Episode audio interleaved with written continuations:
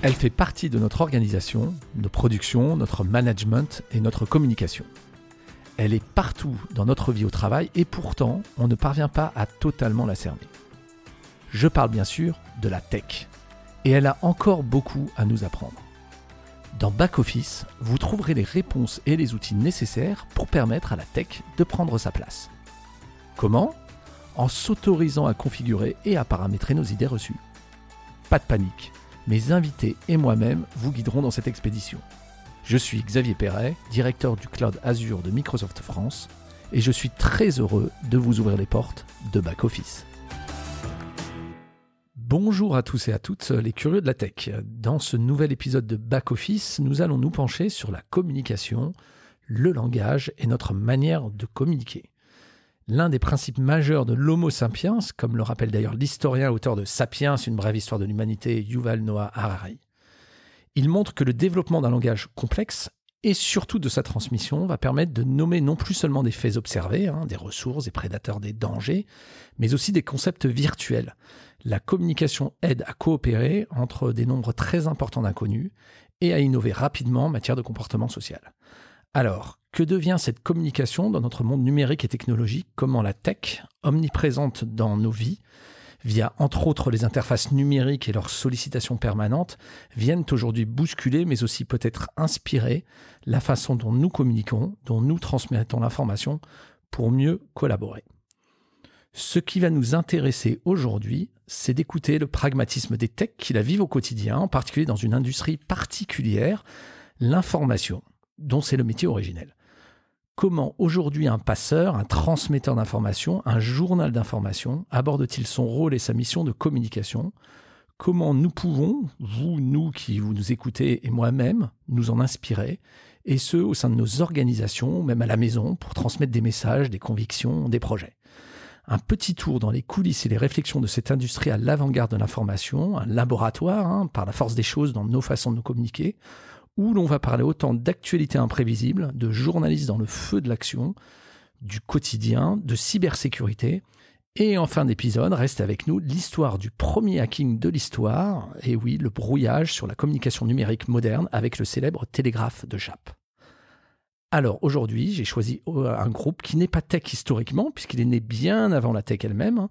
C'est le groupe de communication et de presse Le Monde, fondé par Hubert Beuve-Méry en 1944. Il a donc presque 80 ans un groupe qui regroupe sous sa bannière Le Monde, évidemment, mais aussi Télérama, Courrier International, l'Obs, Huffington Post et d'autres titres encore. Et je suis ravi d'accueillir aujourd'hui l'un des acteurs de cette entreprise, Sacha Morard, le CTO du groupe Le Monde. Bonjour Sacha. Bonjour Xavier, merci de m'accueillir. Bah, merci beaucoup. Merci Sacha d'être avec nous aujourd'hui. Alors avant de rentrer dans le vif du sujet de la transmission d'informations dans le monde numérique, je crois savoir que tu as un parcours bizarre et atypique, comme tu le dis toi-même, hein, avant de devenir le Chief Technical Officer du groupe Le Monde. Tu t'es auto-formé au développement web, tu es devenu développeur aussi. Exact. Mais surtout, avant, tu as été musicien pour euh, pas mal de groupes. Alors, je les cite, un Solaire Missile, Maga, Mark Weld, Maria Marcus, Suède. bravo. Voilà. Donc, tu es un bon exemple du euh, apprendre à apprendre dans ce monde numérique, d'ailleurs, qu'on a vu dans un des épisodes avec Philippe Devost, le, le directeur général de l'EPITA. Mais tu voulais faire quoi quand tu étais petit? Musicien ou CTO euh, non, je voulais faire musicien. Pour de vrai, je voulais faire musicien. Mais d'ailleurs, c'est euh, assez drôle ce, ce, thème de ce podcast sur la communication, puisqu'au final, être musicien, c'est un peu communiquer, c'est transmettre, c'est une façon de communiquer. Donc avant toute chose, je pense que c'était ça, moi, mon, souhait premier, c'était de, de dialoguer avec les gens, de communiquer. Et puis musicien, c'était ce qui m'était le plus facile à faire, puisque je suis issu d'une famille de musiciens. Donc voilà, je me disais, voilà, je vais être musicien. Mais alors, quelles sont euh, les similarités d'un développeur ou d'un CTO et d'un musicien? C'est aussi créer finalement. Ouais, il y en a plein. Pour moi, il y en a vraiment plein. Euh, aussi bien d'ailleurs d'un musicien qu'un développeur, tout simplement. Euh, un développeur va euh, utiliser une espèce de, euh, de solfège pour pouvoir, pour pouvoir écrire sa partition et puis l'interpréter, la faire interpréter par un musicien qui est souvent un serveur. du code, on va dire, exactement, du code hein, qu'on assemble. Ouais, toutes les théories qu'on apprend pendant pendant qu'on est au conservatoire, par exemple. Et, euh, et donc ensuite, il, il faut coder euh, de la meilleure manière possible pour que euh, la partition soit la mieux interprétée possible. Soit audible, déjà. Soit audible, exactement. aussi bien par les utilisateurs. Donc le résultat final, il faut qu'il soit le plus mainstream possible. Euh, c'est ça souvent ce qui fait la, la, différence entre un bon développeur et un mauvais développeur. Un mauvais développeur, il va coder comme ça l'arrange lui. Personne va pouvoir récupérer sa partition derrière, il va pas pouvoir la jouer. Donc, il faut la documenter. Il faut la documenter, tout à fait. Il faut savoir l'expliquer. Il faut qu'elle soit, faut qu'elle plaise. comme quoi, un musicien, c'est déjà un développeur, effectivement, ou un développeur, c'est un musicien. Exactement. Alors, peut-être quelques mots sur le monde.fr. Hein. Pour rappel, le monde, c'est aujourd'hui le premier média français d'information générale par le nombre d'abonnés numériques. Hein. Je crois que vous avez un objectif d'un million d'abonnés à l'horizon 2025. 2023 même. 2023. voilà, audience globale de presque 21 millions de lecteurs par mois en 2020. Et surtout, le monde a dépassé le cap symbolique aujourd'hui des 500 000 abonnés, la plupart en numérique, c'est ça, euh, cap franchi pour la première fois de l'histoire. Avant, cela remontait en papier en 1979 quand même. Exactement. Alors, on se souvient qu'il y a plusieurs vagues de l'Internet. Il y a tout gratuit, l'accessibilité tout azimut dans les années 2000, qui a touché d'ailleurs d'autres industries, hein, la musique, on y reviendra dans le podcast, le contenu vidéo avec YouTube, l'effondrement du, tirage papier, l'arrivée des réseaux sociaux, l'accessibilité temps réel de l'information. Hein. Bon, et puis, euh, heureusement, il y a un phénomène inverse euh, depuis les années 2010, probablement, c'est l'essor de l'abonnement numérique, avec des contenus premium de qualité, ce que représente assez bien euh, le monde. Quelle est selon toi du coup la recette du succès, des évolutions des lecteurs et du monde finalement dans, dans son modèle économique même? Euh, Alors il y a une tendance quand même euh, euh, dans le monde qu'on a, qu'on a constaté, c'est qu'avec l'essor de Netflix notamment et Spotify, en fait cette plateforme vraiment de contenu premium que les gens sont capables de valoriser, de valoriser et du coup de, de, de s'y abonner. Euh, je pense que nous, ça nous a été profitable puisque on, a mis un petit peu en relation les contenus que nous avions dans la rédaction, euh, premium bien évidemment, mmh. et puis euh, on s'est très vite dit, et notamment en 2012, quand le journal a été racheté par Xavier Niel, Mathieu Pigas et Pierre Berger, ça a été une des volontés de mettre en avant correctement ces, pas, pas, que cette information, d'ailleurs ces contenus de manière large, pour que les gens s'y abonnent. Donc ouais, je pense qu'il y avait ce mouvement mondial qui faisait que les gens commencent à s'abonner à des plateformes qui délivrent du contenu de qualité, qui nous a été profitable. Et puis aussi euh, apprendre ce métier qui est un petit peu différent que simplement de délivrer de l'information. Ouais. Délivrer l'information, c'est une partie de notre métier, mais ce n'est pas que celle-là. Il y a aussi euh, comment on la délivre. Ça, c'est plutôt ma partie. Euh, et puis il y a aussi d'autres typologies de contenu qui ne sont pas obligatoirement de l'information, qui vont être des chroniques, des critiques, des plein de choses comme ça. Et, et voilà, du coup, on, a appris ce métier, je pense, que maintenant on commence à savoir le faire. Alors ton produit, tu le disais, c'est le contenu fait par les journalistes, hein, le contenu est roi, c'est euh, voilà, la rédaction est maître de son contenu, euh, et donc ton rôle, c'est de valoriser, diffuser ce contenu dans, notre monde numérique, de jouer sur le contenant, probablement, voilà, sur le format autour, le contour. Comment tu utilises la tech, euh, le cloud ou les algorithmes pour mieux le valoriser finalement aujourd'hui, au bon endroit, au bon moment, finalement, quand le, quand le lecteur le veut? Euh, bah, On réfléchit déjà beaucoup parce que déjà le plus important, bien évidemment, tu l'as dit, c'est le contenu. Euh, sans bon contenu, t'as pas d'offre. Il n'y a pas d'offre. Il n'y a, pas d'offre. Il n'y a rien du tout. Je peux faire tout ce que je veux autour, mais enfin, il va rien se passer de particulier. Et puis, euh, nous, on agit un petit peu comme des passe-plats. Des passe-plats d'un. D'un restaurant de luxe, quoi. En tout cas, on, aime s'imaginer comme cela. même dans le digital. Même dans le digital. Justement, la valorisation dans le digital est d'autant plus importante. Elle est extrêmement importante, puisque au départ, on est un site d'information. Donc l'information, elle est, elle est, tu peux la trouver sur le site du Monde, mais tu peux la trouver sur d'autres sites. Pourquoi tu la viendrais, pourquoi tu viendrais la chercher sur le site du Monde en particulier? Bon, bah déjà parce qu'il n'y a pas que de l'information, mais aussi parce que tout l'écosystème autour de, de, ces contenus-là est premium. Euh, les pages sont rapides à charger dans le navigateur. Euh, on a mis un bon coup d'essuyage autour des assiettes pour qu'elles soient bien blanches. Et on les a servis avec cœur auprès de nos lecteurs et de nos clients. Et voilà, c'est comme ça qu'on voit la tech euh, qui met en avant et qui sert vraiment les contenus de la rédaction. On est dans un grand restaurant finalement. Et euh, Ouais, on peut le voir comme ça. Alors il y, y, a quand même une, cette industrie, on va dire, que, tu portes, est particulière à plusieurs titres. D'abord, la nature même intrinsèque du produit. Hein. Ton produit, il est immatériel, c'est du contenu derrière. Euh, L'article fait par les journalistes que tu dois valoriser. Bon, on l'a dit, c'est l'emballage autour, mais mais le contenu vendu par abonnement. Et par ailleurs, il a la particularité d'être périssable, puisqu'il y a quand même beaucoup d'informations derrière. On a vu que plus ça avance, plus il y a des news tous les jours, que les gens ils ont envie d'avoir la news finalement, elle est disponible partout ailleurs. Comment tu envisages ce côté dynamique, réactif Derrière, qu'est-ce que tu mets en place finalement pour t'assurer que bah, peut-être le contenu est là, mais finalement, il faut qu'il soit disponible, accessible partout en temps réel? Bah, alors là, c'est vraiment des, c'est là où la technique rentre en jeu. Hein. c'est qu'il faut vraiment que le contenu soit disponible quasiment en temps réel quand le journaliste a vraiment décidé de le publier ou quand l'information arrive. Donc il faut que le journaliste ait un outil euh, approprié pour écrire son contenu le plus rapidement possible, de la meilleure manière possible. Euh, le publier sur les bonnes sections, Mhm. euh, sur les réseaux sociaux ou pas, euh, sur la une ou pas, etc., etc. Donc il est vraiment tous les éléments possibles pour pouvoir faire son travail. Et ce processus, possible. il s'automatise derrière et... Non, il ne se, enfin, Voilà. il peut s'automatiser, bien outils. sûr. Il, il existe des possibilités d'automatisation, mais à la rédaction du Monde, non, il n'y a pas grand-chose qui est automatique parce que c'est quand même une curation humaine. C'est le travail du journalisme là. hein. C'est, on, on parle pas de quelque chose qui peut être remplacé par une machine, évidemment.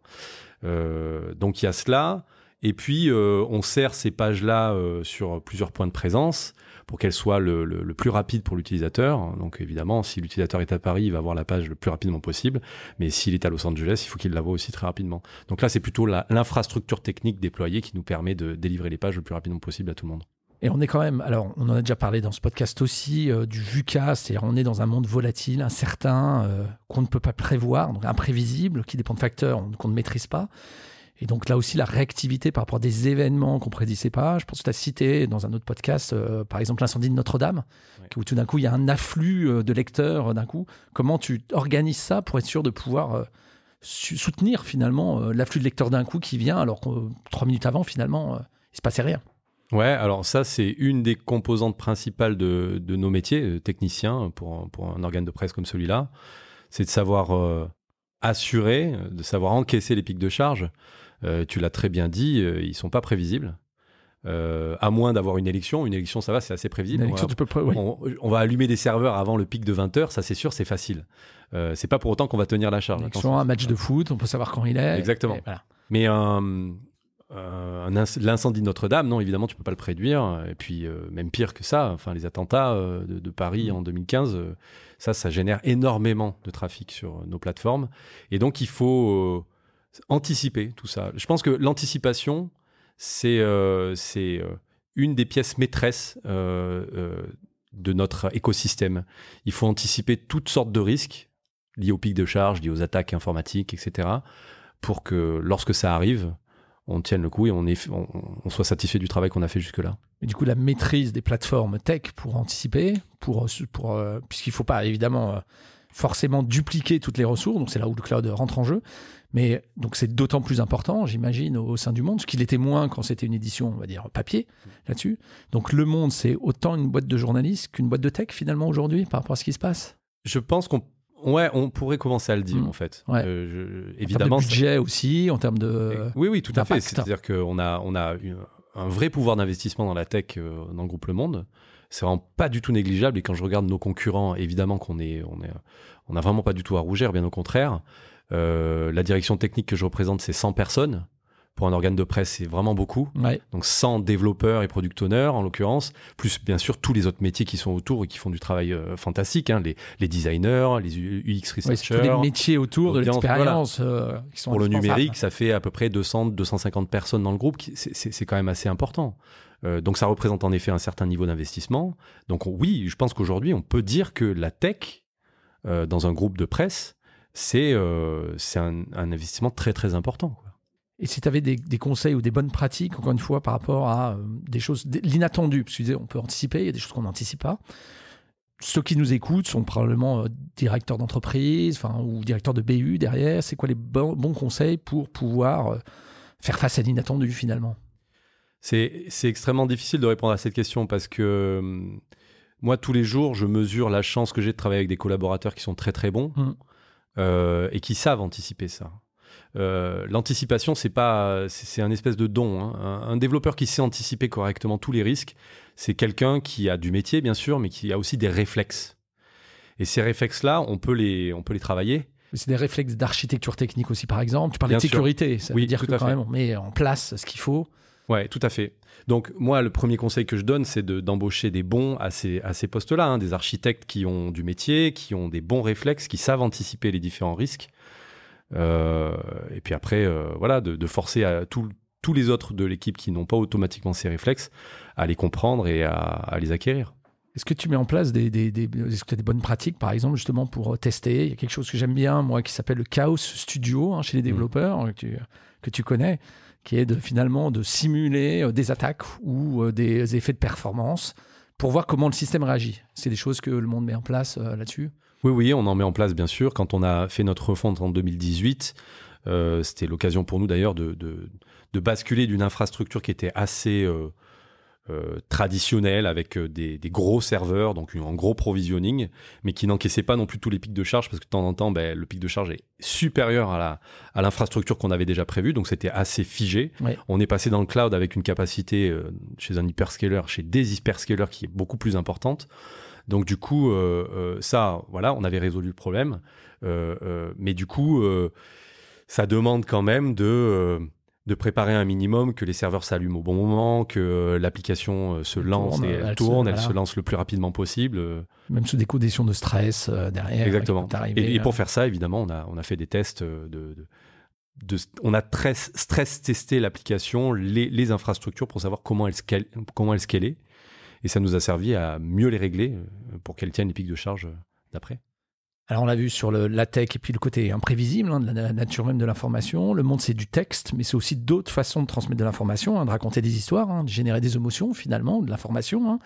Il y a aussi d'autres formats. Le monde, il y a de l'infographie, il y a de la data vise, euh, voire euh, de l'audio, de la vidéo en lien.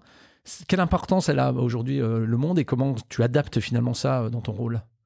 Alors mon rôle sur ces, euh, sur ces points-là, il est assez euh, minime, euh, mais j'interviens un petit peu comme conseiller de temps en temps quand on veut créer des formats particuliers, très riches par exemple. ça particulièrement, c'est la rédaction qui est maître de, cela.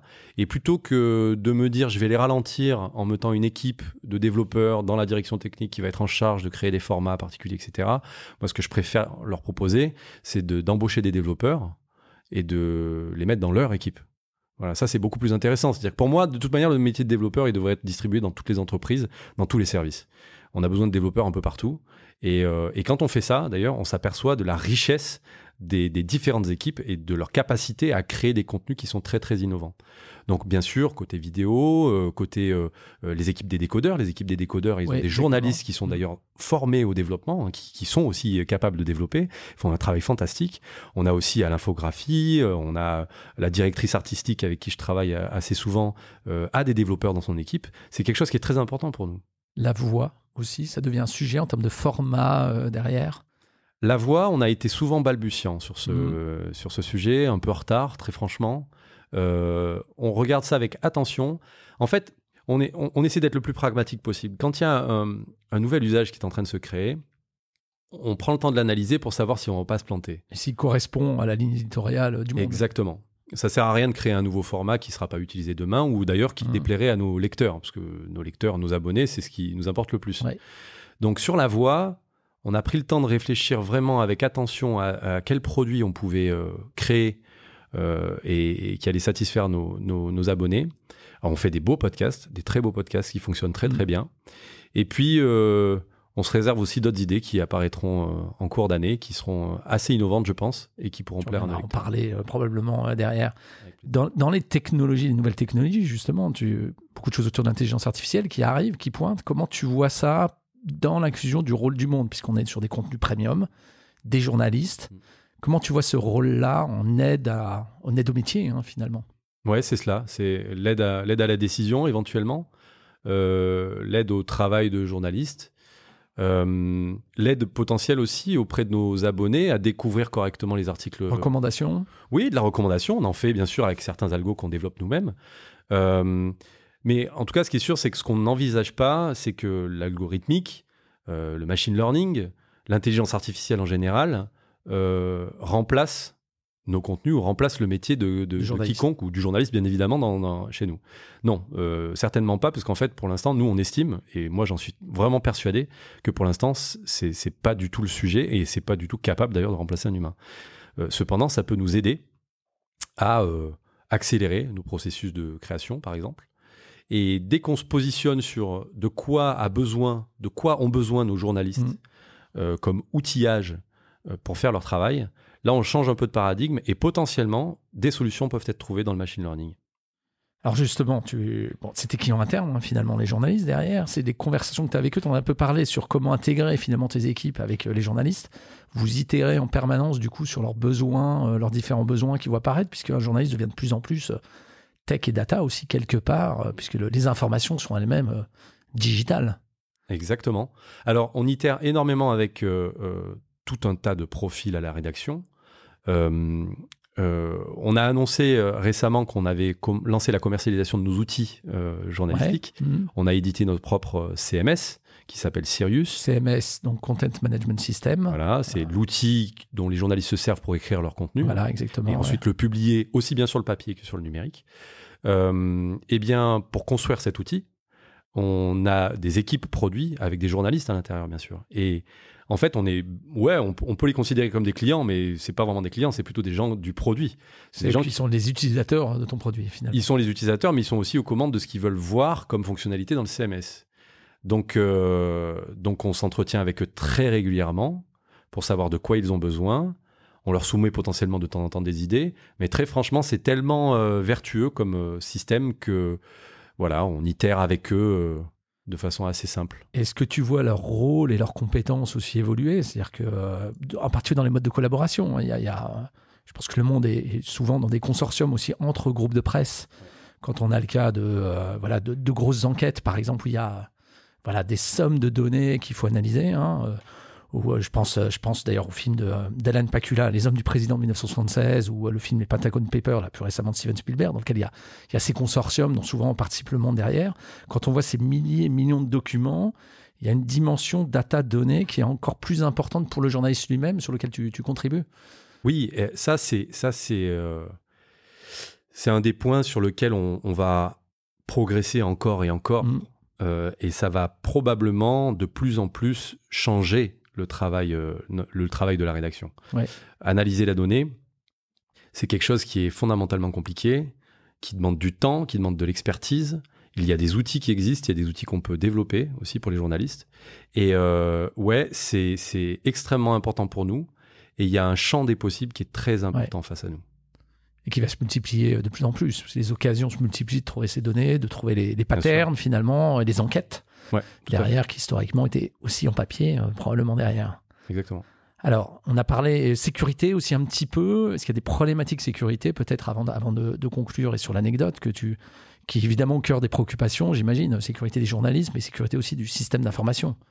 Ouais, alors il y en a, il y en a énormément des sujets sur la sécurité. Euh, je pense que ça représente à peu près 20 euh, à 30% de mon travail aujourd'hui. ce qui est énorme. Euh, déjà anticiper tous les risques. Ouais. Ce qui est pas évident parce que par définition, moi je suis pas, je suis pas quelqu'un qui travaille dans la sécurité. Donc il faut, il faut beaucoup discuter, il faut faire une veille permanente. Et puis c'est surtout, en fait, on, on, regarde aussi comment on est soumis aux différentes attaques. C'est, on est un journal reconnu mondialement. Donc les attaques sont multiples. Encore plus euh, visibles. Ouais, voilà. Ceux qui nous écoutent, je pense, euh, se reconnaissent quand même. Hein. Je pense que. Évidemment. Donc on est une cible privilégiée, on le sait, on subit énormément d'attaques. Et donc euh, voilà, il faut, se prémunir le, mieux possible. C'est vraiment pas évident parce que un titre de presse, c'est pas une banque, donc on n'a pas les mêmes moyens en termes de cybersécurité à déployer qu'une voilà, qu'une autre entreprise qui est qui a plus Ouais, qui a... un gros acteur du CAC 40, par exemple, qu'un opérateur. Mhm. Euh, cependant, on a une capacité que d'autres n'ont pas, c'est la capacité d'enquête. Et donc, euh, essayer de déceler euh, les menaces potentielles, on sait également le faire. Et c'est pourquoi d'ailleurs notre RSSI, c'est un journaliste. Ah oui, alors ça c'est intéressant, un effectivement. De... et en fait, ça nous va très très bien. il s'appelle Olivier Dumont, il est, il est super. on travaille on, travaille beaucoup sur l'anticipation avec lui, justement. Essayer de regarder ce qui se passe, les, petits signaux qui sont un petit peu inquiétants pour essayer d'anticiper les risques qu'on peut, qu'on peut avoir. Alors, euh, juste avant de, terminer ce podcast, euh, si on parle sécurité des données, chiffrement hacker, connais-tu, Sacha, l'histoire du premier hacking de l'histoire? Je ne la connais pas, je veux bien la connaître. Voilà, c'est l'histoire de hackers qui bénéficiaient d'une information avant tous les autres et qui avaient trouvé le moyen de le transmettre plus vite que les autres pour en tirer profit. Eh bien, cette histoire, en fait, je l'ai appris en lisant Courrier International. Mhm. Du, groupe Le Monde, il y a deux ans, véridique, hein, euh, article tiré du journal espagnol La Nación. Il s'agit en fait du piratage du télégraphe CHAP.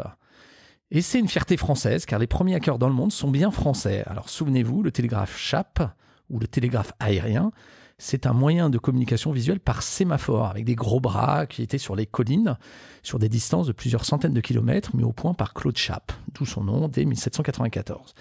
Les sémaphores sont donc placés sur des tours en visibilité l'une de l'autre. Il en reste d'ailleurs une seulement au 103 rue Grenelle à Paris. Ce réseau était utilisé comme réseau interne de communication de l'État exclusivement et des administrations publiques. En parallèle, c'est l'époque où se développe la Bourse de Paris. Et lorsque celle-ci se clôture, à Paris, les cours sont envoyés par des messagers à cheval pour se répercuter dans les villes de province, dont Bordeaux, avec un délai de plusieurs jours. Plutôt long, se sont dit deux hommes d'affaires bordelais, Louis et François Blanc, 1834, en se disant qu'ils étaient assurés de s'enrichir s'ils pouvaient trouver un moyen d'investir à l'avance à Bordeaux, en connaissant les valeurs en hausse en baisse, à Paris. Et donc le cours qui n'était pas encore transmis depuis la Bourse de Paris des petits malins avaient bien tenté des pigeons, mais c'était pas très sérieux, un moyen un peu, peu efficace pour transmettre l'information. Eh bien, comment ils ont fait? Ils ont utilisé une faille intrinsèque et structurelle du système de chape. C'est un code d'erreur complémentaire dont l'objectif dans le télégraphe est de fiabiliser les transmissions. Mais les frères blancs ont utilisé pour transmettre des informations sur la hausse et la baisse. Et une personne de confiance était positionnée à Bordeaux pour capter cette information cachée dans le code, finalement, et le transmettre à l'un des frères blancs. Alors ce stratagème durera quand même deux ans hein, avant d'être découvert par hasard. Et donc ce hacking d'ailleurs a contribué à un vote de la loi de 1837 sur le monopole public historique des communications télégraphiques et des télécoms plus tard. Donc maintenant c'est l'inverse, hein. on est plutôt abreuvé d'informations au temps réel, hein. on a plutôt une forme de criticité au temps.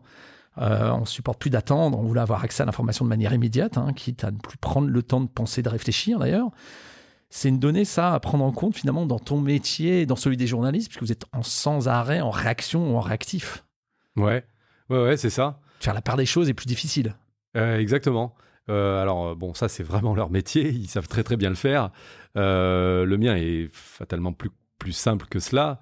même si on est abreuvé d'informations, de mon côté, évidemment, j'en ai énormément. Et c'est surtout plutôt quel type de technologie émerge, est-ce qu'il faut les utiliser, pas les utiliser, quelles sont les menaces potentielles? Ouais, ouais, mais c'est vrai que c'est une part fondamentale de notre travail à tous. Alors justement, pour terminer, pour conclure, hein, euh, peut-être pour partager avec les, euh, les auditeurs, euh, quelle est l'innovation technologique qui t'inspire le plus en ce moment, finalement, celle qui potentiellement a un impact sur ce que tu fais dans ta relation aux journalistes ou à tes lecteurs? Alors j'en citerai deux. La première, c'est les avancées qu'on fait en termes de text-to-speech ou speech-to-text, mmh. c'est-à-dire la reconnaissance audio transcrite en texte ou inversement d'ailleurs. Mmh. Euh, ça, je trouve qu'on a fait des avancées brillantes depuis ces dernières années et euh, ça m'inspire beaucoup. Ils sont plus des voix métalliques, euh, un peu robotisées, donc ça donne un côté naturel qu'il n'y avait pas auparavant. Exactement. Là, il y a vraiment, on, a, on arrive à des, à des résultats extrêmement crédibles. donc ça, c'est un premier point. Et le deuxième point, ce qui me fascine beaucoup, c'est les avancées en termes de moteur de langage. voilà, OpenAI a fait des avancées considérables là-dessus avec le, le moteur de langage dont j'ai oublié le nom, pardon, j'ai un trou de mémoire. Il y avait plusieurs, mais donc OpenAI, c'est une fondation à l'origine, effectivement, qui maintenant est disponible en format d'API, c'est-à-dire d'échange euh, voilà, derrière, euh, sur le langage naturel, effectivement, qui est maintenant disponible sur plateforme de cloud dans Azure. C'était GPT-3 que voilà, GPT-3, voilà. qui est la troisième version. Voilà, c'est cela. Effectivement, qui, qui, permet de créer du contenu un peu à la volée, de comprendre le sens, donc des choses intéressantes, nouvelles. Oui, c'est ça. On lui met un texte en entrée, il est capable de le comprendre et de euh, l'interpréter éventuellement. Euh, Voire de le traduire. De le traduire, de le résumer. De, euh, il y a vraiment les champs d'application sont énormes. C'est un outil d'ailleurs pour les codeurs qui est utilisé, puisque sur GitHub, il est utilisé pour transmettre en langage naturel des instructions, il le transmet en code automatiquement. Donc c'est absolument fantastique. Pour l'instant, c'est pas très très connu, on n'en parle pas beaucoup. On parle beaucoup plus de NFT ou de c'est plus voilà, trucs qui pour moi voilà sont beaucoup moins. Euh, je, suis beaucoup moins sensible à ce genre de trucs. Mais euh, ouais, les moteurs de langage, je pense que ça va un peu révolutionner notre métier. Eh ben, merci beaucoup Sacha pour son, ton temps et ton, cet échange sur la technologie et la communication, voilà, la transmission d'informations dans ce monde chahuté euh, par l'instantanéité de l'information. Euh, bravo encore au travail des équipes du Monde, hein, dont je reste un lecteur fidèle depuis des années. Hein, et n'hésitez pas d'ailleurs à vous abonner au quotidien. Merci beaucoup, Sacha. Merci, Xavier. Merci à tous d'avoir suivi cet épisode. S'il vous a plu, n'hésitez pas à le partager autour de vous, à vous abonner au podcast et à le noter 5 étoiles sur votre plateforme d'écoute. Retrouvez toutes les références citées dans cette conversation en descriptif et si vous voulez en savoir plus, je vous invite à vous rendre sur akaka.ms slash podcast backoffice tout attaché. Je vous dis à très bientôt pour une nouvelle exploration de la tech.